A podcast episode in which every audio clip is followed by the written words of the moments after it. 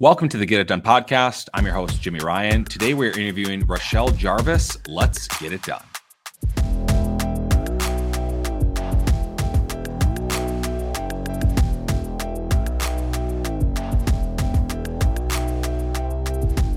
The Get It Done podcast is sponsored by Team Get It Done. Today we are interviewing Rochelle Jarvis. She is the CEO and owner of Constant Close.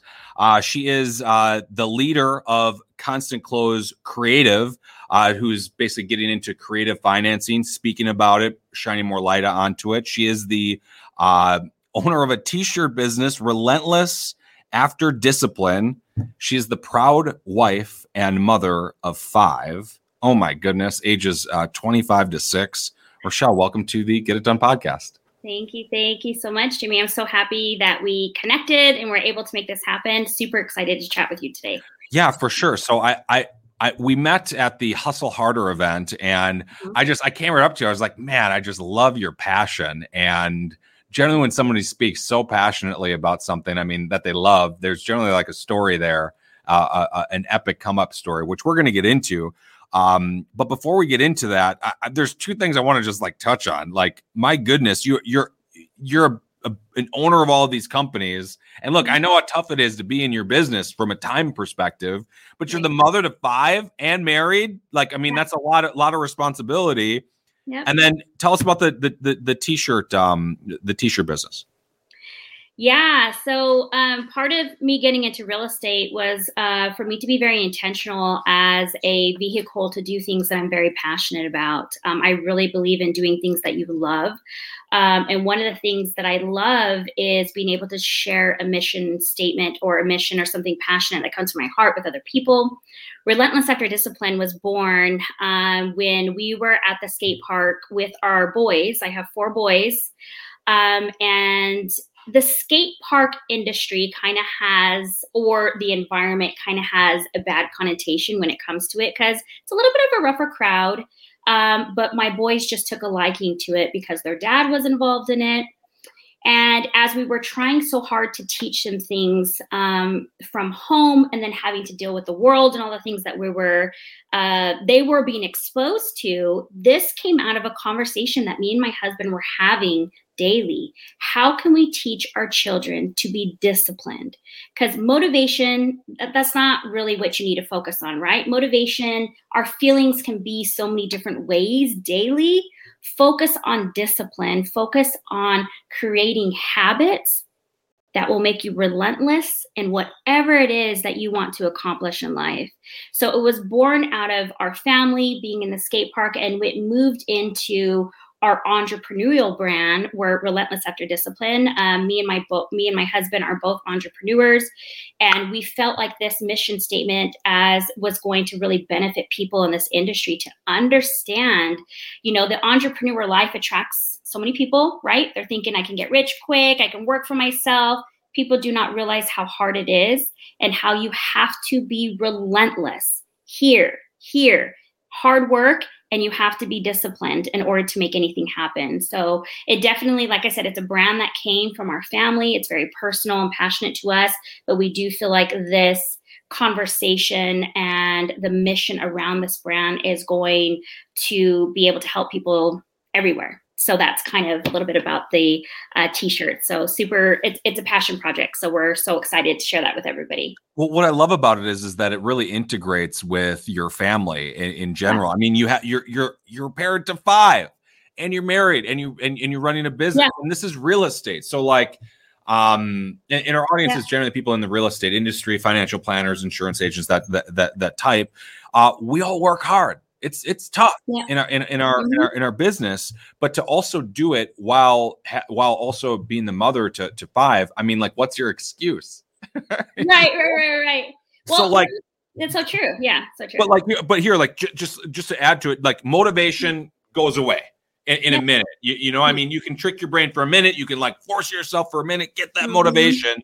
But really, mm-hmm. it's about those daily disciplines, the habits that you're talking about. Yep. Um, uh, what, where did this? I, I guess like dig a little bit deeper into it because, like, I, I mean, this mm-hmm. is clearly something that you're trying to instill in your kids. Right. Why is that so important to you? What what what was this like birthed out of? My mom.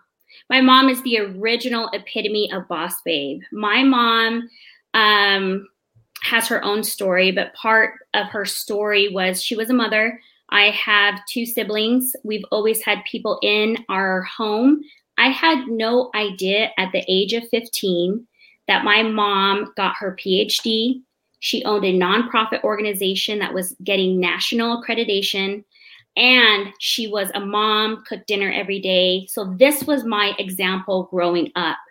Um, and my mom was a psychotherapist. So she was able to help at risk youth, the people that I went to school that were in gangs that had so many traumatic experiences that these are not the individuals that you put in a room with a counselor when they have traumatic experiences and trust, things of that sort. So she used psychodrama in the form of dance, healing, some older methodologies to be able to allow these kids and these adults to be able to open up and to be able to um, heal. Now, that was my epitome that I, my hero that I'm trying to live up to. So, this thought process was bred into me at a very, very young age, serving in a nonprofit organization. And I just want to be extremely real with you. When you're a mom and you have kids, we do very well in the entrepreneur space because we know the balancing act, you know? And I don't want to say that's just moms because there's a lot of modern families and there's a lot of different, but we grow up learning how to use and be highly efficient with the bandwidth that we have. So, I- well, no, I, I, I was just going to interject. It, it, it's yeah. not. It, it is definitely moms, but I would say it's responsible parents in general. I, yes. I, I think. I think it's people, parents who are responsible for their kids' mm-hmm. futures, and not absentee parents. You know, you could be a father, you could be a mother, and not necessarily be there for the kids. No, you're yep. talking about being there, cooking mm-hmm. dinner for them every night, and that takes prep, planning, it thought. Does you know you have you, you have to have major disciplines to mm-hmm. do that and then you also have to have very clear boundaries about your time how you're mm-hmm. using it how how you strategize it and i think that that's really I, it's something that a lot of people will talk about. It's difficult to accomplish though. Like you can give away all your secrets, which maybe we'll get into a little bit today, mm-hmm. but try to follow in the in the footsteps. It's tough. Yeah. It requires that relentless discipline. I love that. Absolutely. Um, Absolutely.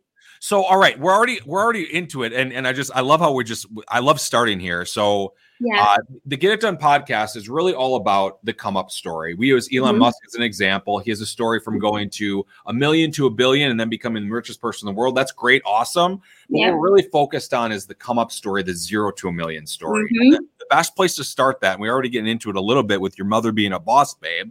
Um, how did you start your life? Where were you born? Mm-hmm. Uh, what, what, were your parents like? You shared a little bit about your mother, maybe maybe about your father. Where were you born? How'd you start your life? Yeah, so I was actually born in northern Arizona, um, and my parents met um, in college. Um, my mom was raised um, with 25 kids on an Indian reservation. That story is going to be a movie at some point in time. Just crazy. Wow. Exactly what your Let's Get It Done podcast is about. My dad is from El Salvador. Um, I'm first generation on his side. Um, and just to give you a little smidge about what my dad is like, um, he graduated with an economics degree and two master's degree by translating out of a dictionary and being able to graduate that way. So um, I can't say it enough. And I'm one of those lucky individuals that was raised by a very solid, smart, united, um, couple. And I know that I'm very fortunate to come from a foundation like that. So that's where I was raised. But don't let me even, let me be very clear.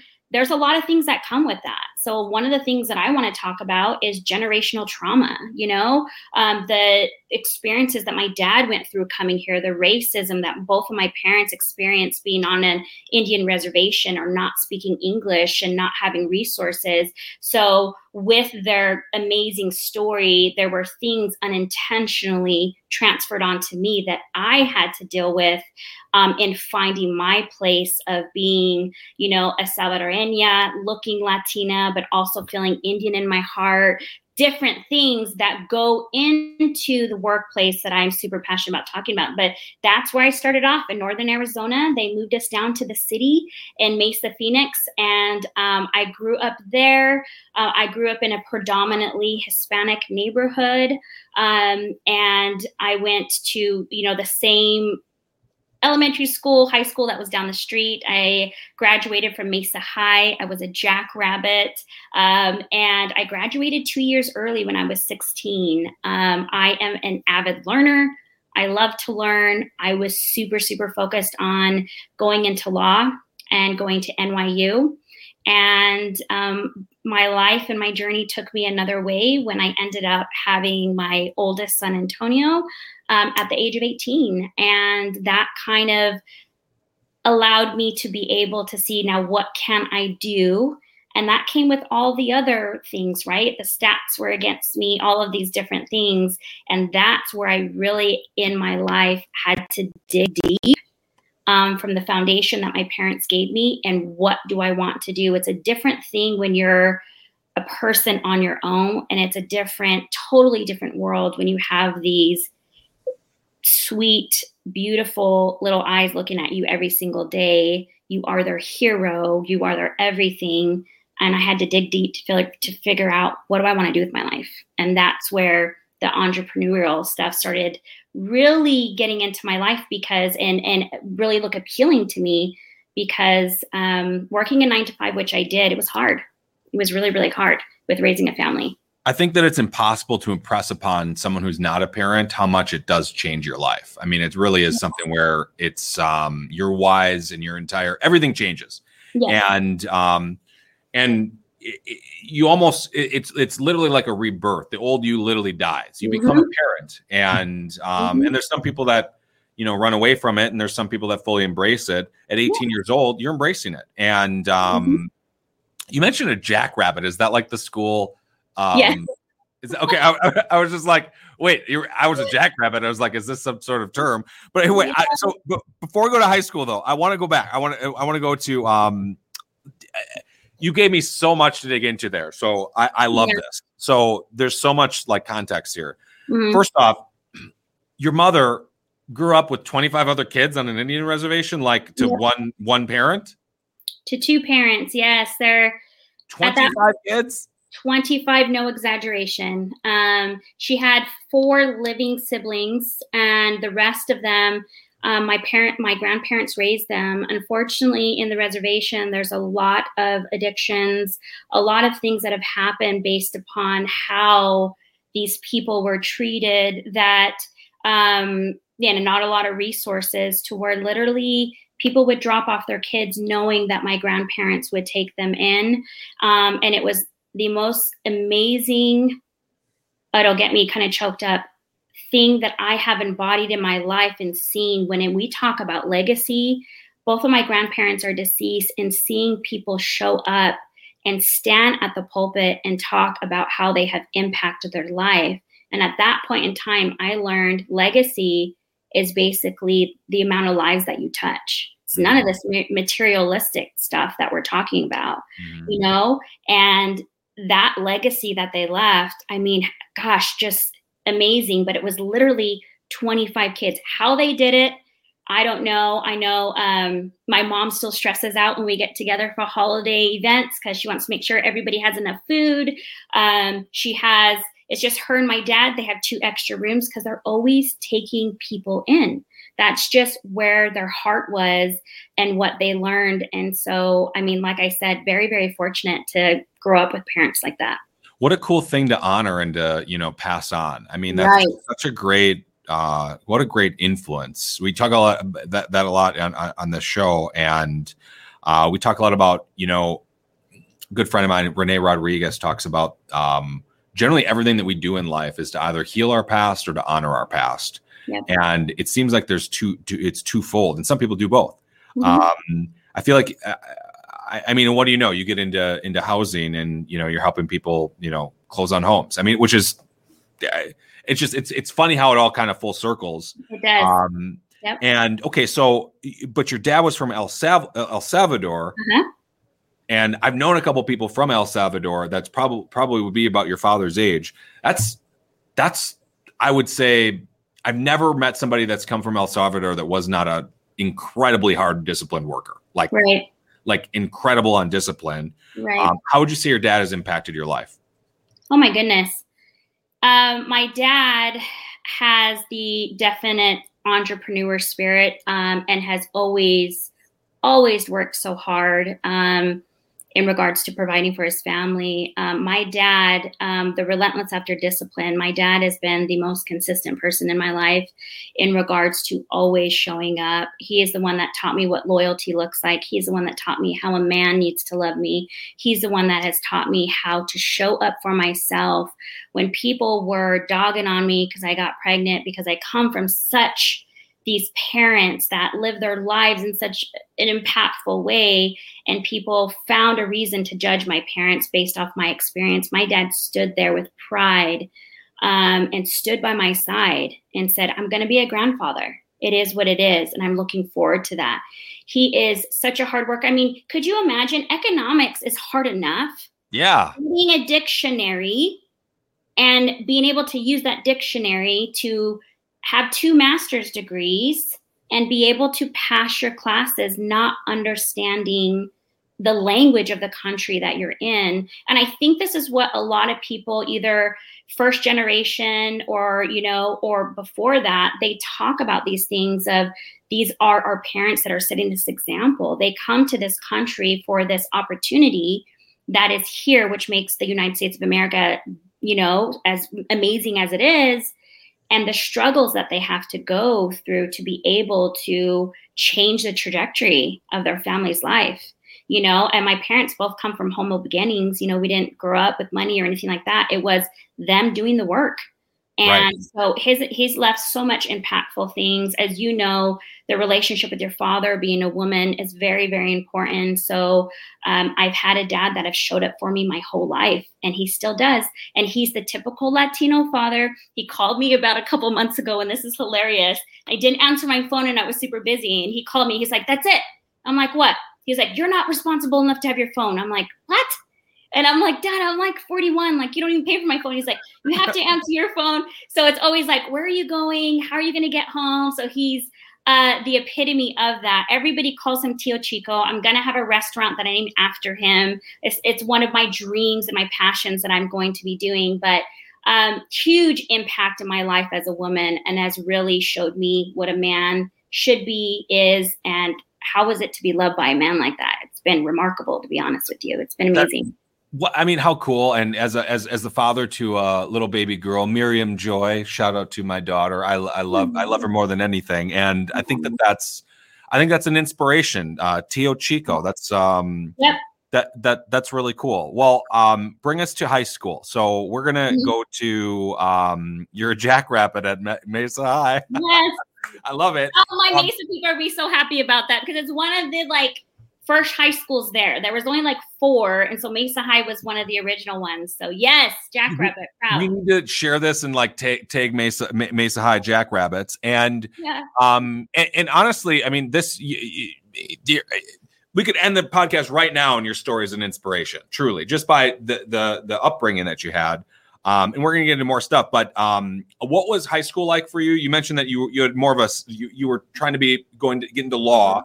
Um, and I'm sure that was your focus. What were uh, sports that you were involved in? Mm-hmm. What was your uh, first car, first job? Yeah. So I am a tomboy. Um, I love to play sports. I can. I'm a mean second base and shortstop. Um, I would love to get on a league. I've been trying to do that. So I played sports. Um, I've been on the varsity softball team since I was a freshman. So it's something that I loved. I grew up playing sports. Um, but I would say softball was my love. I remember ninth grade, I decided to try out for cheerleading because my older sister did, and I want to do everything that she did.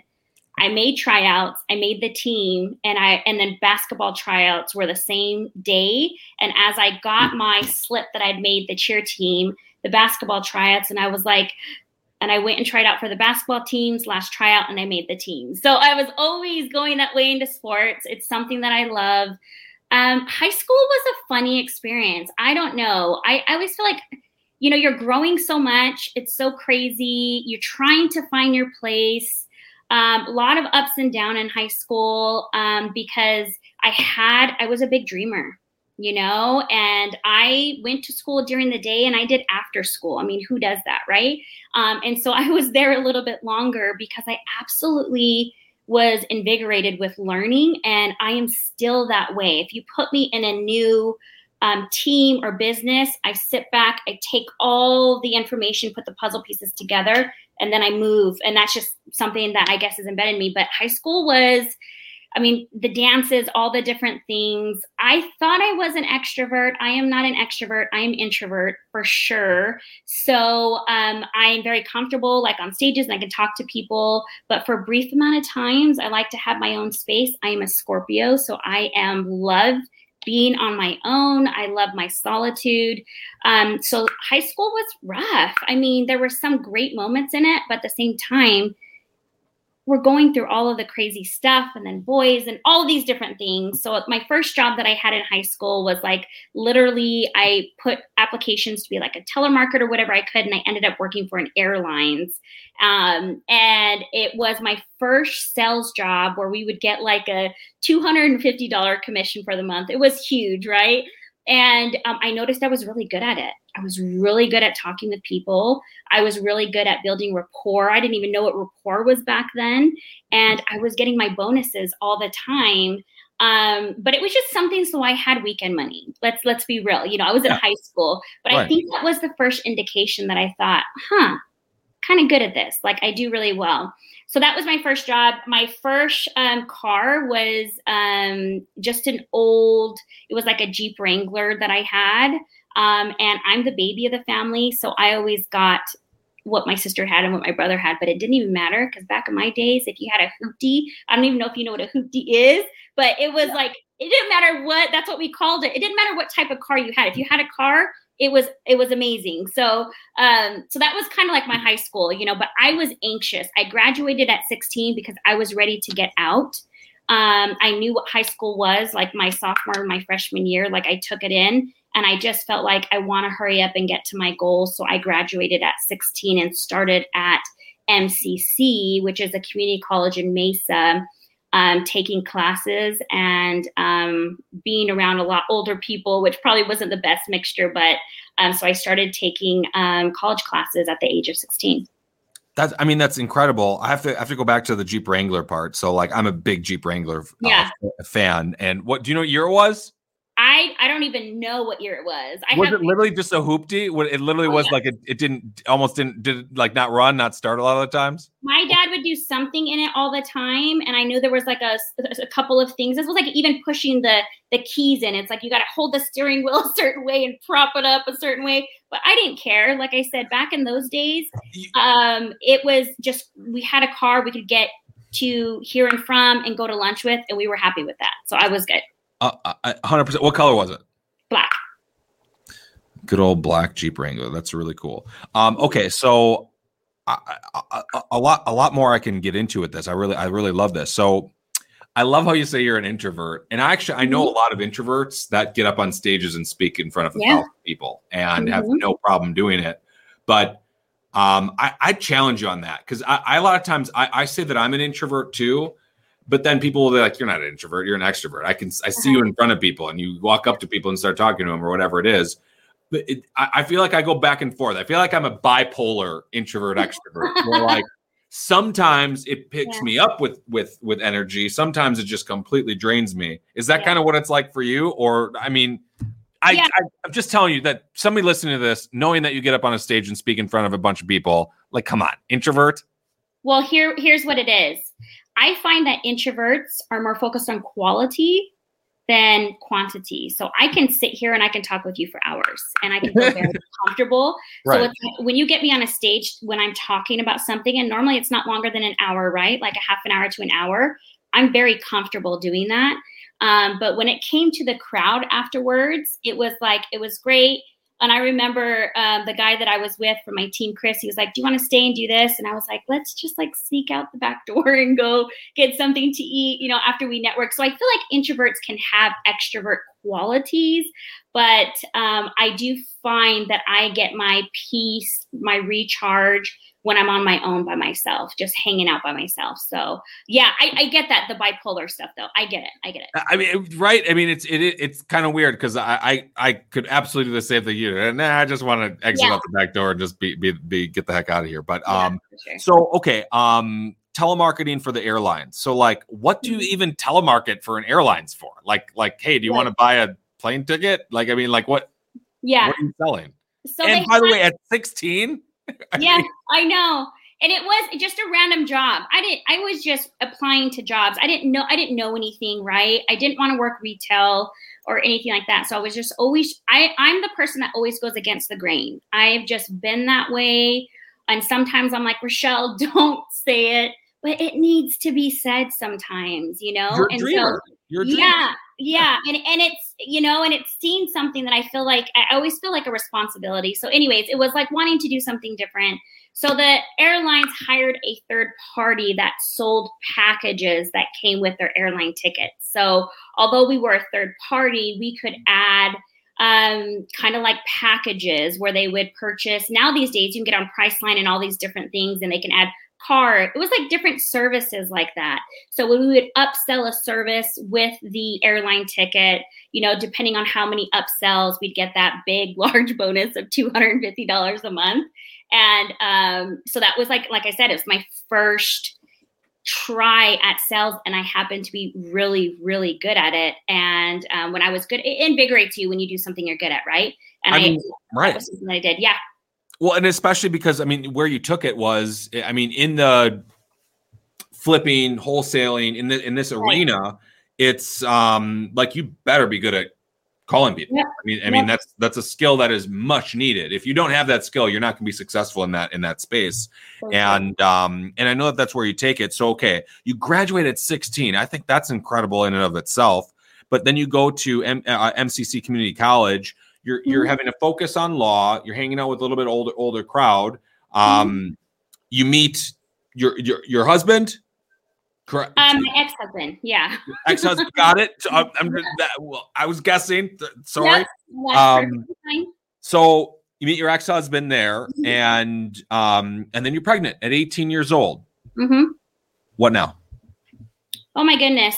Um, yeah, growing up, one thing that I think a lot of ethnic people can resonate with me on is um, a lot of times we're not taught certain things, right? Um, it is kind of you learn through comedy or you learn from the jokes that your tios say or whatever it is. Um, so I wasn't well prepared in that way. Um, so I got uh, pregnant, and um, obviously, the first thing to do with two Hispanic families is they need to get married. They need to get married because they have a child together. Um, one thing that I could say definitely about my ex husband um, is that I really, really got blessed. Um, he was a really good human being. Uh, we both weren't prepared, um, but he showed up for the responsibility and had a great supportive family. Um, and so, but it was teenagers raising a kid, um, right. to be completely honest with you. So, it was a huge growing and learning experience of being able to get my priorities in the right place feeling like I, to be honest with you, there was a lot of guilt that I had because I felt like I lost things in my life. My dream to be a lawyer, uh, which is so funny because all I do is work with attorneys now, and I'm in teaching attorneys how to do creative deals, which is like crazy. Um, was just a dream that I've had. I remember my mom telling me when I was like two years old, "Oh my gosh, you're going to be a lawyer." Um, talking was something that was a skill set. T- talking, and that's why when I talked to you about my health issues that I had, there were a lot of different growing experiences in there. But it was we got married, and we uh, did our best to provide an environment for a family. Uh, we ended up having another kid together. And basically, we just weren't prepared for that. And we ended up going separate ways. But part of us going separate ways and now co parenting um, was really, really hard because um, my ex husband decided to just take off and leave in another state, which left me to be a single mom uh, for a while. And I share that with you um, not to say anything about my ex husband because he's a great individual. It's my journey it's my journey to say that I raised these two boys and I had to pull all resources that I had to make it happen. And this is where real estate came into my life because I could not be gone from nine to five. I just couldn't. I didn't have a babysitter. I didn't have the money. I had my mom there that had health issues. And so this is where I buckled down and said, I'm just going to make it happen. And that's where I started to get into real estate. So it, let's make it happen. Let's get it done. I love it. So yeah. it's okay. This is, I mean, this is a pivotal moment in your life. And and look, I get it. I mean, like a lot, like you're getting married. It's the I have the best intentions here. You know, mm-hmm. we're gonna try our best. And and having two, to those that don't have two, two's a game changer. It just yeah. and um it just it really is. And it, and look, you guys, it drove you guys apart. And maybe it wasn't supposed to be anyway. We were well, making the best out of a bad situation, whatever it is. It's a blessing. It's your story. Mm-hmm. Yep. wrong, but yet you had to live it. So mm-hmm. you, here you are living it. It's tough.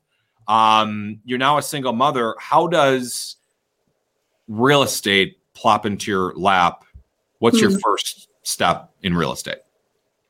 Well, just like with um, education, I've always loved to work. Um, and that could be another podcast about how us women have guilt from needing and wanting to work and not wanting just to be a stay at home mom. So I'd worked in the finance. Some people, some people don't have that. Believe me. Yeah. Are not that. Believe me. Yeah. Yeah. But, but, but the entrepreneur type. Yes. Like the the the the your word boss babe to follow yeah. in your mother's footsteps. Yeah. Yeah. I'm working. I'm gonna yeah. get it done. Exactly. And I enjoy it and I want to do it. That's the right. thing too. You know, as like driven. I, yes. And so um yeah, it was a, a definite a pivotal part. So I was I had done like teller jobs and done finance.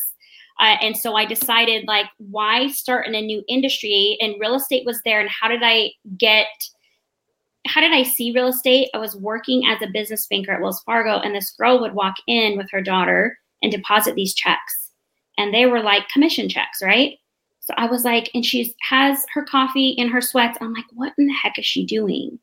Um, just like I did with all of my classes and learning, I I get to the top very very quick, and so I went from retail to business banking within a year. Became a relationship manager, and I was like, okay, I've I've met the part of the retail banking where I'm at, so I'm going to go into mutual funds, and I started to work for Vanguard, um, and really starting to understand investments. But at that same time, um, climbing that ladder at Vanguard and becoming a relationship manager, I could not work that nine to five. So I decided to go and get my real estate license um, and to make that career change. Um, and it was very, very hard because at that point in time, I was living paycheck to paycheck. Um, and so I took my classes at night. Luckily, I had my mom come in and support me, my sister come in and support me with watching my kids. And I did it as quick as I could. And I got my license in four weeks. Um, I took like an accelerated class, went and took my test, passed, um, and then immediately found a job with someone that wanted to give me an opportunity. This was back in 2008 during the short sell time.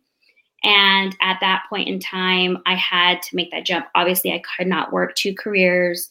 At that time, I moved back in with my parents. It was very, very hard to do that because um, whenever you're out and you have your own and your own place, it was very, very hard to move back. But I needed to make that sacrifice to be able to do what I needed to do. And so um, and that's how real estate came into my life as I worked for a guy named Travis Larson. It was during the short sale times. And I uh, did very well. And he started me handling his paperwork, closing his deals, doing all these different things. So I thought I happened to be really good at it. Um, and that's where I kind of went into looking for someone to really train me on my skill set of being a realtor. And that was Keller Williams at that time. They had one of the best training programs. Um, I had learned the short sale side, learned that side working for my previous broker. I got into that side and quickly became a listing agent. Um, really liked closing the deals with the sellers.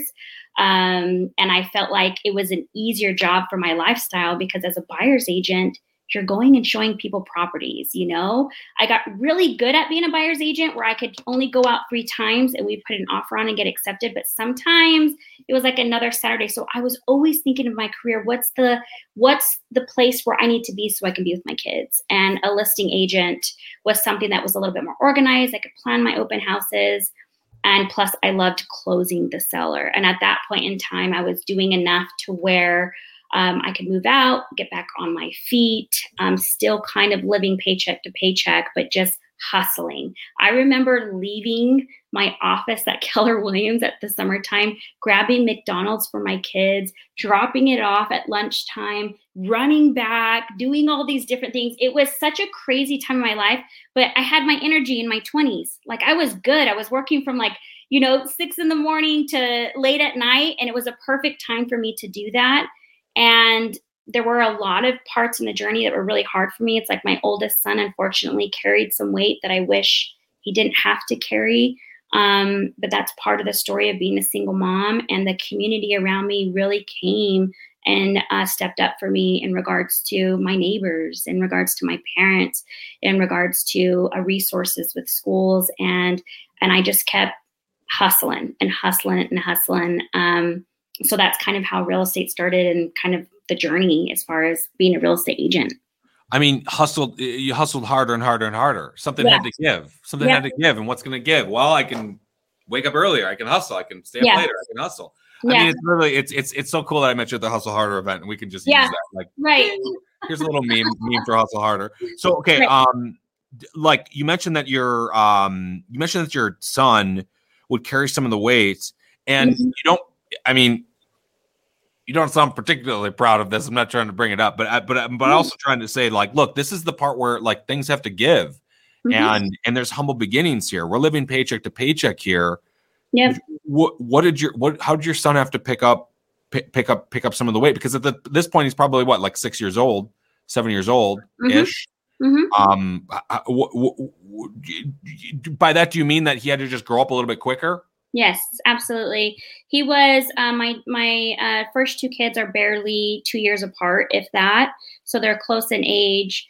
So um, having appointments and doing things like that, it was him having a cell phone at seven years old and him having the key to the house and walking his brother home, you know, locking the doors, calling me that they got there okay, fixing the after school snack, doing things of that sort, waiting for me to come home. Um, it was a lot of him waiting on me to do what I could to be there. Um, there's a lot of stories in that that are very, very hard for me where I missed not just moments like totally just missed like Mother's Day breakfast and totally missed things that were important that impl- like really affected my kids because you you know, the best scenario is to have two parents. And as one parent, although they have taken from my example and they have a high level of respect for women, there's a lot of things that I weren't, I wasn't able to do. And unfortunately, like I talked about with my parents, we don't intentionally want to affect our kids like that. But did it affect my kids? Absolutely. Did it affect right, me right. not having a father in the house? Absolutely. Um, me being so busy, uh, there were times you know, through future counseling sessions or like, mom, I just felt this way. And it's so heart wrenching because if I knew that, but my main focus was I need to feed these kids, I need Provider. to be a better scenario. So there's a lot of grace and forgiveness. Like my story is hustling. My story is I got it done, but that that story is healing, forgiving myself, having grace and asking for forgiveness. And hopefully that my story has implemented to my kids to see she had to do what she had to do to get it done because she was the mother and the father at that time. And i did right. the best i could i mean that's so beautiful and i could just the, the passion just oozes out of you when you say that it's just like this this means a lot to you and like look had you eh, eh, sure if you could wave your magic wand it'd be a different way and i don't think you you talk about this regretfully it's just like look i have some remorse i wish i could have changed it if i could have but at the end of the day, I had to put food on the table. And as mm-hmm. a starting out in real estate, entering it with a paycheck to paycheck, mm-hmm. um, I didn't have a lot of money when I started in the industry either. And like you, you make mm-hmm. phone calls, you're making cold calls. Like I need to sell. Yes. you know what I mean? And yes. in in different industry, different time, different lots of stuff. Right. Um, but um, well, I, I started in 2007, so I don't know, a similar time. But mm-hmm. it's just, it's not. It, it, it's really challenging to impress upon somebody what it's like to be on straight commission when you're on when, if you're not on straight commission and you have to sell and oh by the way your son's preparing food for for for for his younger mm-hmm. brother and yeah. like I need to make this work. I need to make this happen yep. and then go out and sell. It's a tremendous amount of pressure. And it it's is. something that I don't think many people really truly understand unless you're in it. Mm-hmm. But, but I, I can tell you this: our, our audience is generally that that that that type of people. Right. Um, what just while, while we're here for a second, what, what were what was the hardest thing about that, and when did you finally dip your head up, up, above water? hmm Well, the hardest thing about that was um, my kids and not being able to be there as I needed to be there. But I am a big solution person. I don't like to complain. I don't like to see scenarios of, you know, um, I'm a victim. I'm never in that place. So what I did is I focused on quality and efficiency. And let's speak to that because you guys, I get a lot of people that are DMing me and things like, I want to do this. I want to work for you, things of that sort. You need to have a clear, transparent picture about what the grind looks like in the beginning. And this is what funnels out people all the time Yes. You know, I needed to learn how to make six hours of calls within four hours of calls. I needed to learn how to be highly efficient, which is a game changer in this industry to be able to be at home. So this is where um, my skills of, you know, being a good learner, um, understanding and being a good observer and what can i take from these people so i can accelerate that. So that's what i did very well. And that process was hard because once again i'm not able to be there with my kids but i became highly efficient to where at that point in time i was paying attention to my scenario. Now what was going on in my scenario? I had my boss mr herfel and he was closing deals. We would do these deals. We would have these calls where we would call and just ask people, "Do you want to sell? And do you want a cash offer? Actually, do you want a cash offer? Yes, you want a cash offer. We take that property, comp it, and send it over to our cash buyers." I started to look at that and say, "No inspections, no BINSR, closing in 15 days, all cash. So much easier. What is this?" Right. And here's another thing that we can talk about. I've worked for a lot of men. They've taught me wonderful things. They are part of the reason why I am where I am today. But I got I got stuck in that box. I got stuck in there. No, you're good right here, Rochelle. Stay there. And right. I'm not the woman that you tell that to. I don't sit very well with that. I will stay there and I will learn and I will be humble and I will know that it's patience and I need to build my skill set but if you ever try to put me in a box, it's it's just not going to happen. So I was relentless. Tell me about how are you comping these deals? How are how are you knowing what offer to send it at? Who is your buyer? And he kept telling me and not entertaining any type of conversations that I had. So once again, my gut never steers me wrong. Rochelle, you need to move.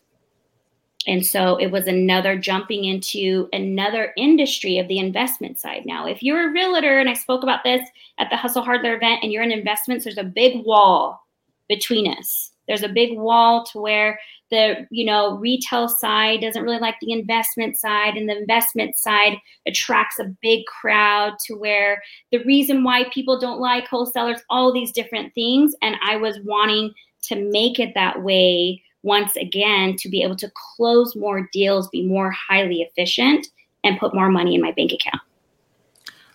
I love that. My goodness. It's mm. just like here like your words are just like a boxer, just oh, you're just like hitting it, hitting it, hitting it, hitting it. I love it because look, yeah. you, you, I, I love don't don't put me in a box. It's because you're a dreamer. I mean, like you know, mm-hmm. you're trying to make things better, and and being that, that that highly efficient you know relentlessly after discipline i think that that's something that it doesn't matter if you're in wholesaling or not yeah. i think that's something that you can apply to being a retail mortgage loan officer you can apply to being a retail real estate agent or an insurance agent or a financial planner how can you do more with yes. less how yep. can you take six hours cram it into 4 mm-hmm. how can you raise kids while mm-hmm. doing this? How can you be a single mother? Do I mean it's just like it, I it, I just I love it. I, I, just like you're just like killing it, killing it, killing it. So okay, I want to I want to advance now. So okay. you get into this new world and to be honest with you, it's a little foreign to me. Um, I I, it, I, w- I was telling you before we hit record, this is kind of like a world that it's a different world. It, it, really is, and I absolutely can see and relate to the people that look at wholesaling as it's like these weird people mm-hmm. or like different people, or I don't know how you describe it, but I could see where the there'd be friction. Yes. Um, or or just a mismatch of personalities, and it can seem fake. Yeah. Or um dare I say salesy or um yeah I, I don't know what what uh, um MLM like multi-level marketing type yeah. type type style stuff. Uh. But but here's the thing though. I, I, I interviewed Tony Romero, uh, who mm-hmm. ran who ran the Hustle Hustle Harder event. He's 22 years old and he's going to make a million dollars this year. I love it. A millionaire driving yep. his Mercedes around. Where should I go for steaks tonight? And it's like at, at, at, in, in in Milwaukee. And like, look though, but the thing is, is that I interviewed him too.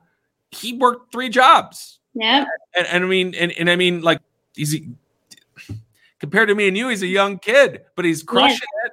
Yes. And, he, and he, in his very first deal, he he he made twenty four thousand nine hundred ninety five dollars. I remember the amount. It's just Love like, it. and like, how can you forget that amount? Mm-hmm. So, I I guess if you were to talk to somebody that looks at it like number one, it's fake, or number two, it seems shady in some way. Mm-hmm. What would you say to that person? And I guess how would you, I guess, change their mind that this is real and also right. not shady? Well, I think a lot of the people that you're talking about is probably the people on the retail side, right? That have this um, bullfish kind of like this one perception of what they've been taught. Because as a real estate agent, we're not taught a lot about investments. They are becoming more popular. I uh, met up with the people that were at the Hustle Harder event, the EXP people, and they're actually launching a wholesaling program, which is innovative and amazing. But the thing about it is, is it's more focusing on the way that I kind of try to open up people's um, perceptions to this is listen, you're a realtor and your job is to provide a solution to a buyer and a seller. And you have one way to provide a solution, and that's going to the retail market. Now, what if you could provide more solutions to other people and do it the right way and bank on what you've been taught as a realtor? And that's something that I feel like realtors bring to the game, like myself transparency, disclosure, knowing contracts, being held to a higher um, standard because we are a part of, like, I'm a part of SEVRAR in Arizona. You know, we bring this professionalism and different resources so we can provide more solutions to more people. So I asked them, why not have more skill set so you can serve more people? Isn't that what we're trying to do anyway? And be one of those people in that industry where people can say, I worked with Rochelle. She brought my home cash and the way that she handled this transaction was great. Like let's change that. But i i think you're exactly right. Because it's an unlicensed industry and i do feel like it is going that way where people are going to be licensed that attracts the masses just like the entrepreneur lifestyle. There's so much fluff and all these different things on Instagram and the cars and all these things that are great, but it doesn't portray the actual lifestyle of what it's like to do it. So it attracts the masses. And therefore, when you attract the masses, there's just going to be people that are not honest, that only want to get paid and leave a horrible perception for sellers or buyers. So we can take that and take control of that and change that by, like I said, and that's the conversations that I have with realtors that are there it's getting that way where they're a little bit more open-minded and let's work together let's right. collaborate right you know i always step to you an investor as an investor first then i put my realtor hat on but let's collaborate and let's change the industry i mean we can't like i said we can't sit here and complain if we're not doing anything about it so yeah, Rochelle, you, you bring a ton of integrity to it. And I think that it, yeah. it, it, might even come from being a licensed realtor and, mm-hmm. And actually, you know, practicing and doing it yeah. and hustling that piece to it. And you mentioned, you know, the uh, the EXP people, uh, Jesse and Lisa Garcia, good friends of mine. I, I really love all of them over there. I've actually interviewed I think every literally almost every single one of the the EXP people that were there I've interviewed on on this show and um and yeah they're they're they're they have a different mindset I, I love how they're they're turning up the industry. But um, so okay, I want to I, I want to bring our story to um, what it is that you actually do. So, to an mm-hmm. outsider that doesn't know what is wholesaling, what is flipping, I think people mm-hmm. know what flipping is. What is whole? I think wholesaling is more is what it is. And what is a TC? Mm-hmm. And um, yeah, uh, what was the TC? What, what what is wholesaling? And and how you like you, you already talked about how you started it. Mm-hmm. What is it? And then how'd you go out to do your own? Yep. Okay. So um, wholesaling is basically when you're buying a property at a discount. You're buying at a discount, a deep discount, normally anywhere from 70 to 75% ARV, so that you can either um, assign it to an end buyer that can either fix and flip it or buy and hold it. So wholesaling is always buying a property at a discount. Um, so the properties that when you're driving down your street and they're boarded up or the non-manicured lands, that is what we live for as wholesalers to be able to get those leads, to be able to uh, pay out the seller and to buy it deep enough so we can fix and flip it or either buy and hold it. So that's what wholesaling is. Pretty simple.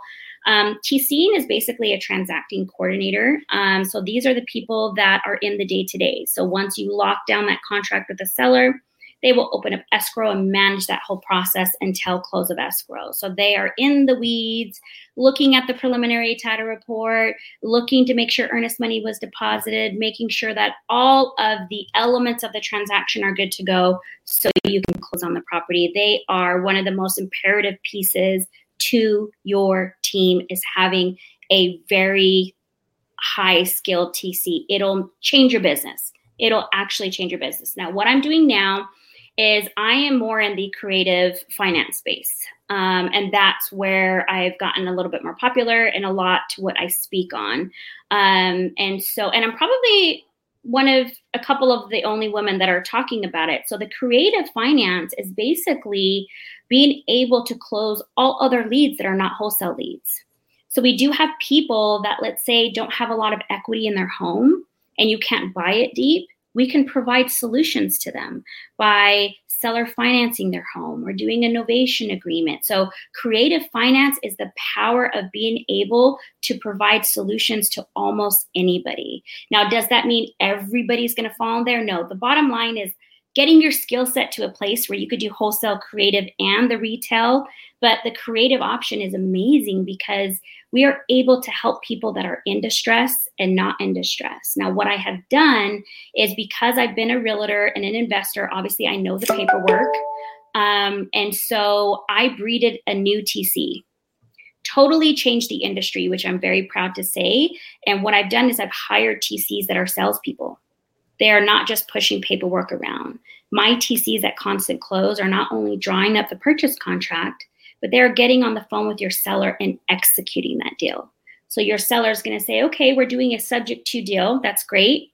Um, I don't feel comfortable with someone else making my loan payment, knowing that my name stays on the loan.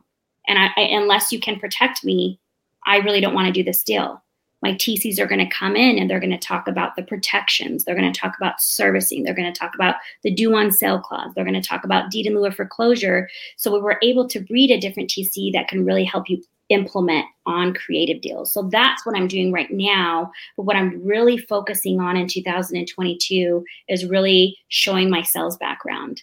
Um, because I've had a lot of success with Constant Close over these last two years, a lot of people have put me in that box because that's what they see, right? No, no, nobody's fault. It's just what they've seen me do. But that's one of my businesses.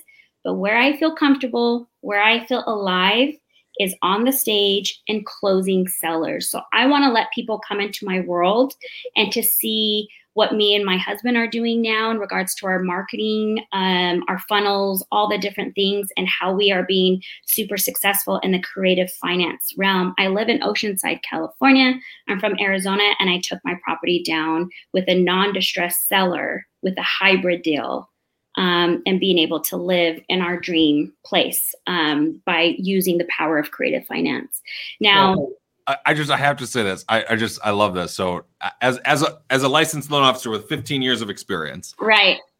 I can drop terms like LTV and yeah, you know, and all these things that are generally most most realtors are going to know but yeah. you are talking in a different language. I'm just, I'm, I'm just, I'm yeah. saying it yeah. to you because, like, I, I, mean, like they were bringing up wraps and, mm-hmm. um, and and that's what you're describing when you when you're talking about how you know well I, I, creative financing is where they keep the loan you're using their money to for them to keep the home but you're taking ownership of it and then mm-hmm. renting it out or whatever i mean it's mm-hmm. like it's it crazy is. stuff i mean i shouldn't say it's crazy it's complicated it's complex mm-hmm. mm-hmm. Um, but but it's it's just it's fascinating to me i guess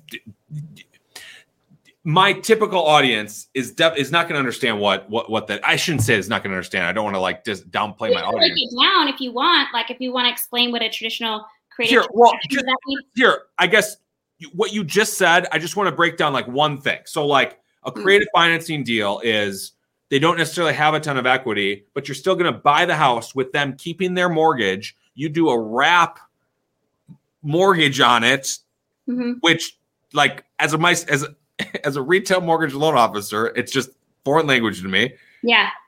And I mean, you're not even using your own money, and like, and this is somehow allowed. This is legal. Yes.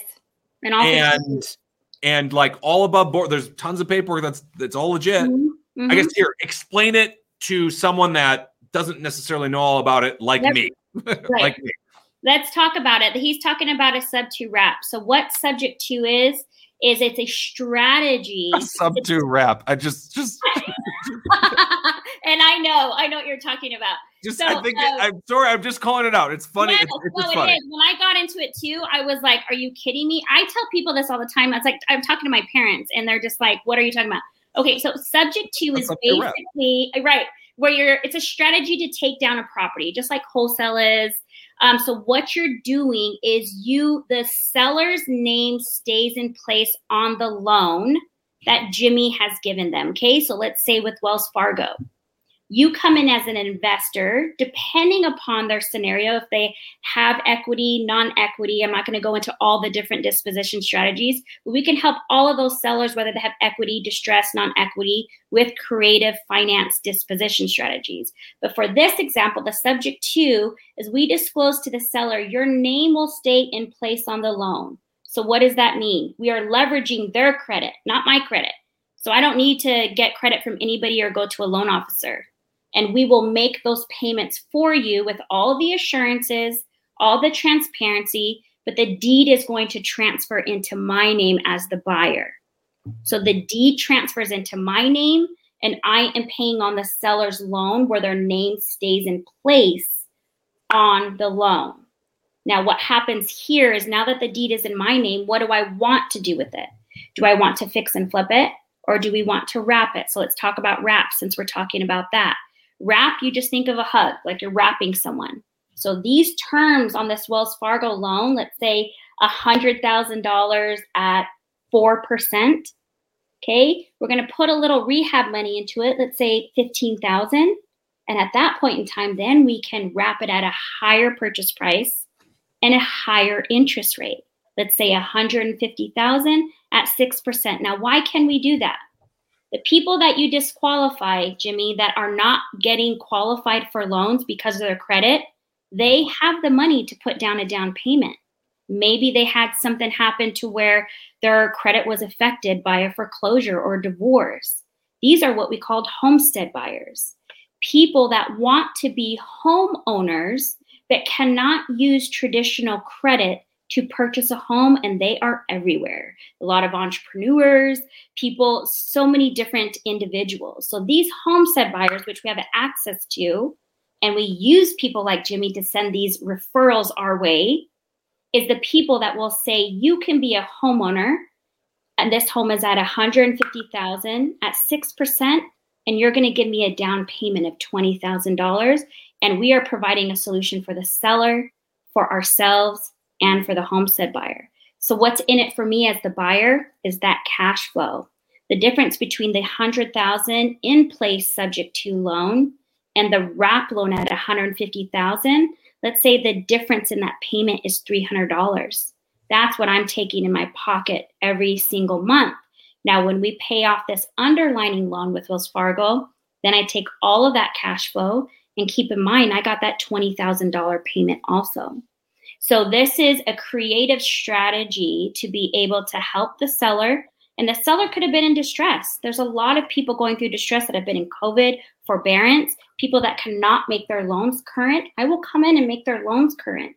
I will reinstate their credit and they're happy with them. I will give them a little bit of cash to get into a rental. They're happy with this as long as the transparency is there about what type of transaction they are involved in.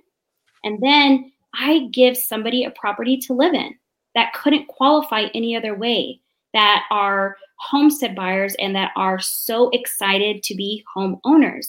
So, this is the power of creative finance. You know, this person cannot go to the retail market this person cannot pay commissions and this person didn't have that $15,000 for rehab and I've reinstated their credit. I've got a property and walked into it when it only has, you know, let's say $15,000, 15, 15 years left on the loan, right?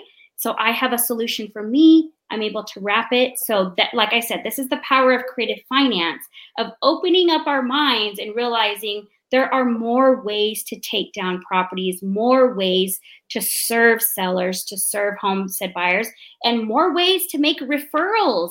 Like we're in business together, Jimmy. Like the people that don't qualify, I can help them. And the right. people that need to qualify need to go see you. So it's a big network mm-hmm. of working together and collaborating at the end of the day, it's all about helping people. And yeah. um, I, I, talk about this a lot. It's about it's about the relationships with the people that you have. That's really the biggest power that you have. It's not just about can I get you approved for a retail loan that literally everybody else can can do. Well, no. If you come to me, I can. I'm, I'm on team. Get it done. Like what mm-hmm. we're going to make this happen. Maybe I help you out, but maybe I send you to somebody that can. Um, I want to I, I want to go to, to to constant close. I, I, thank you for that explanation. I think yeah. that's super helpful. And then uh, so okay, if if let's just say I, I go I'm I'm driving through Milwaukee. I find a house. Mm-hmm. It's got their their their lawn is overgrown. There's boarded up windows. I somehow I'm walking down the street. I found this seller. Hey, I'm gonna buy your house in cash. Mm-hmm. Negotiate a deal. I think I could do it. I come to Rochelle, and and Rochelle does what? I take it off your hands and handle the whole process. So we can get in and negotiate it for you. So you could send me your deal and say, I think I have a deal. We've agreed to these terms. I will comp it and say, you know what? You're great. You bought it. Let's execute it. Or I'll say, we need to renegotiate it. So I will help you lock it down with the seller, get on the phone with the seller, and you will leverage me as your partner. That's nationwide. You'll say, I have this girl who owns this business, Constant Close. She's um, my business partner, and she's been in the industry 15 for 15 years. She's and what I'm going to do is I'm going to help you execute it. I'm going to manage the whole transaction process, and then I'm going to help you sell it. We're going to make sure that you can learn the process not just earn the money, learn the process. I tell everybody when you're done doing a deal with us, that you understand the process. We're wanting to teach it and then we help you close it and sell it. So we help you from the very beginning to the very end. We want to make sure that everybody is making money. For us, it's not making a lot of money on one deal because uh, we know the money is going to come, right, with the quantity of deals we're doing, but it's teaching the process so that you're a better investor and helping you from A to Z. My goodness. Okay, that was really awesome. And um, I, boy, I I you're right. We could talk for like another hour, but look, we're limited on time. So I um I there's there's a there's a couple questions that I ask everybody that comes on the mm-hmm. show, and I want to make sure that I, I, get these out. So I want to I want to go for these. So all right, first one is this: Do you feel like you ever got a big break? Yes, I do. Elaborate. Elaborate. My big break was when I aligned myself with my intention of wanting to get into the creative real estate space. And I prepared myself to do that. Um, one of my mentors have been Pace Morby on, and I owe him so much gratitude for opening up so many opportunities for me. Um, and he posted on something, and I was ready for that challenge. And at that point in time, I couldn't bring anything to Pace Morby on the creative side besides handling his paperwork, and that's what he needed, and I could do it very well. So I leveraged it. I was relentless. I I have the messages on Facebook and uh, DMing him. So that was my break, um, and for him to give me the opportunity. But he told me about a month ago, but you had to do something with it. But it, I wouldn't have been able to do something with it unless he had given me that opportunity. So that was my break. Shout out to Pace. Shout out to Pace. Absolutely. Yep. if you were to do it all over again, Rochelle, what would you change?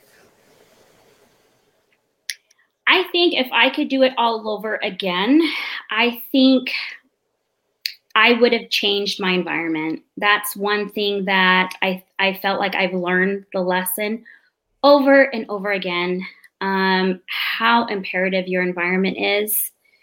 Um, part of me staying in scenarios where I felt like I was put in boxes was because of me not seeing my worth and me not doing the internal work and not having the courage to be able to really know and understand that I was in control of my environment. Um, I had a lot of the same type of bosses until recently, and I had to say the common denominator was me and accepting these type of environments. So it's that myth or that phrase that we hear growing up you are who you hang out with and when i was 15 i was like yeah right i'm not going to do that but you are. What do they say? If you hang out with four rich people, you're going to be the fifth. If you hang out with four poor people, you're going to be the fifth. And that is the most important thing. All of these things in real estate have been taught forever. This is not brand new. Creative real estate is not brand new. The knowledge is there, guys. You have YouTube, you have Google. The thing that you need to control, and I wish I would have implemented earlier, is my environment please pay attention to who you're talking to, how they speak, and the environment that you're in. It is the biggest game changer in your career, in your success, and in your life. 100%. Gosh, I love that. I couldn't agree more. Was there ever a time, Rochelle, you felt like giving up? Yes, two years ago. Um, I had uh, constant closes in year three. Um, and year two, I had partnered with a partner that was um, in the real estate space, but they were in a different sector of real estate, which was education. Uh, we became great friends. I made some great contacts, but it really set me back a year um, because I was not in the right environment. And at that point in time, I had the blessing of having too many deals I didn't know what to do with. But I had my right hand girl, Jas- Jasmine Glasgow, out of Atlanta, where we were each doing like 60 to 70 transactions on our own.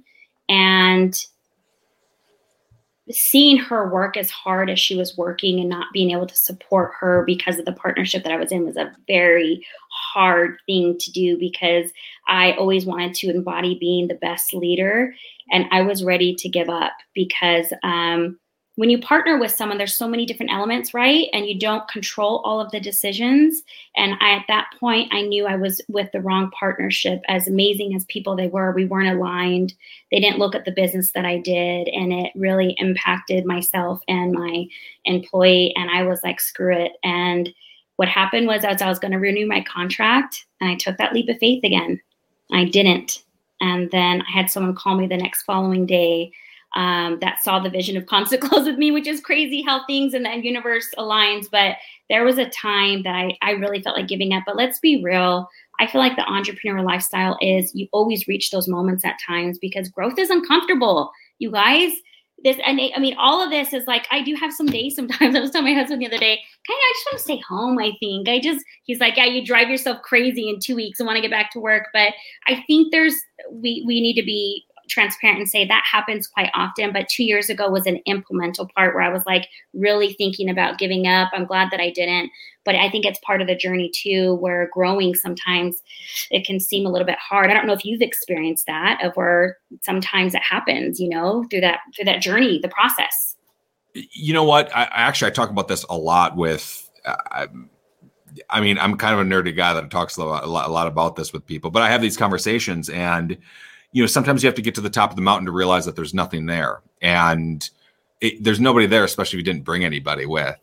And the thing about it is, is that you're only alive on the way up. You're only alive on the journey. And mm-hmm. I'm convinced fully that it's not just about the good times. You know, when we're dead, we're not going to feel anything. The bad times are good too. Yeah. And it's just your perspective. I was alive.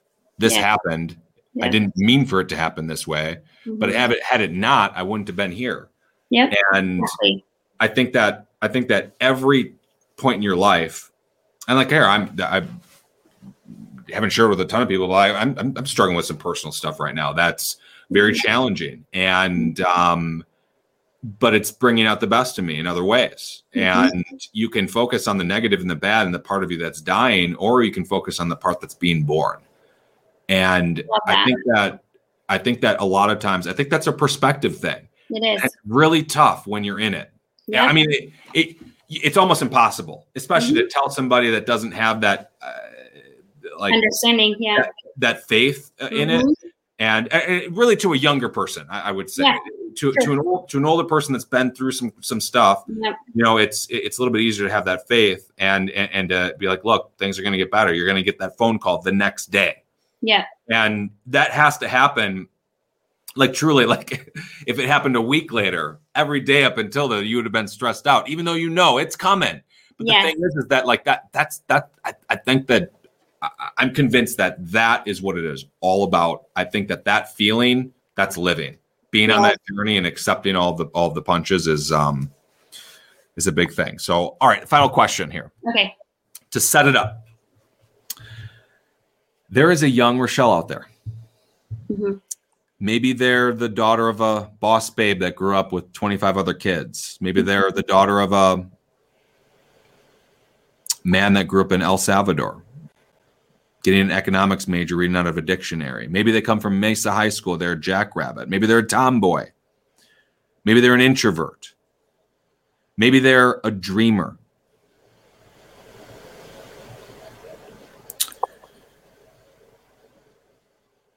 Maybe they're struggling with a midlife crisis. Maybe they're just starting out in real estate, living paycheck to paycheck. Maybe they're moving back into their parents' home. Maybe they were put into a box. What advice would you give to someone looking to get it done?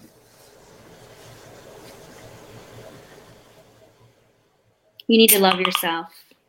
You need to remember whose you are and who you came from, and you stand with many. You need to understand that your experiences in life and everything that you go through is going to be how much you love yourself. All experiences, all emotions are built out of two things fear or love.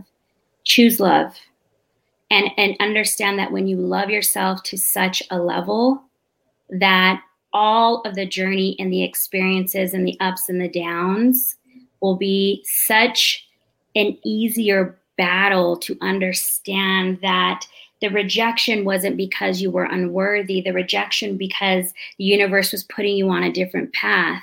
The rejection of somebody not loving you wasn't because you were lovable. It's because they didn't know how to love. The rejection of someone putting you in a box that offered them some security wasn't because there was something wrong with you. Is because you offered that to them and it had nothing to do with you internally. So girlfriend love yourself Learn how to love yourself. Love yourself loudly and understand that when you love yourself loudly, people are going to start to hate on you. People are not going to want to be around you. So, all of this is always going to be based out of love and fear. Choose love and learn how to love yourself so you can operate in the world as being you and nobody else, because that is your superpower. Choose love and love yourself, girlfriend. Yes, yes, yes. And boyfriend, whoever it is. I mean, that's what it's about. That's what it's about, you know. The journey. It's like I want to experience joy every single day. Like I just, I have like this, and you know, thing in me. It's just like that. That's just what it's about. It's what it comes down to, in my 100%. opinion. Yeah, hundred percent. Boy, I love that. What a fire answer. Um, all right, I want to thank our audience for joining us today. I especially want to thank Rochelle for spending all this time with us. And uh, Rochelle, if somebody wanted to reach out to you to connect, what would be the best way for them to do so? Yeah. So I'm going to give you guys two different places to go. Um, hit me up on Instagram, which is the Rochelle Jarvis. Um, and that's where I'm at quite often. Um, if you guys are really interested in learning about creative finance and having I wanted to give free education to everybody nationwide. Please join our Facebook group. It's Creative Real Estate with Constant Close. Um, and we're there just to help everybody nationwide. So you can hit me up in both places. Uh, usually get back to you really quick. Would love to hear from you guys. All right. I love that. Um, and thanks for that. And yeah, absolutely do give a give a follow to our good friend over here. We're going to put um, uh, uh, links to social in the podcast description, as well as a, a link to the uh, to the Facebook group. And look, I can tell you firsthand that Rochelle just is a wealth of knowledge and just wants to give it out. And um, if you're interested, definitely check that out. All right, this has been the Get It Done podcast. You can find us on Apple Podcasts, Spotify, anywhere that you listen to podcasts. And if you've liked the show and you want to support us, hey, can you do me a favor? Can you open up your Apple iPhones, open up this podcast, scroll the way to the bottom, and just tap the five star? Like, could you do that? Like, I mean, it would help me out a ton. Yeah thanks Rochelle for for for giving your endorsement on that. That'd be that'd be great. Write us a review uh, with uh, with what you've liked and um, hit that subscribe button. Tell a friend. All those things make a huge difference in helping us reach more people. Once again, I am Jimmy Ryan. This has been the Get It Done podcast. Thanks so much for listening. See you later.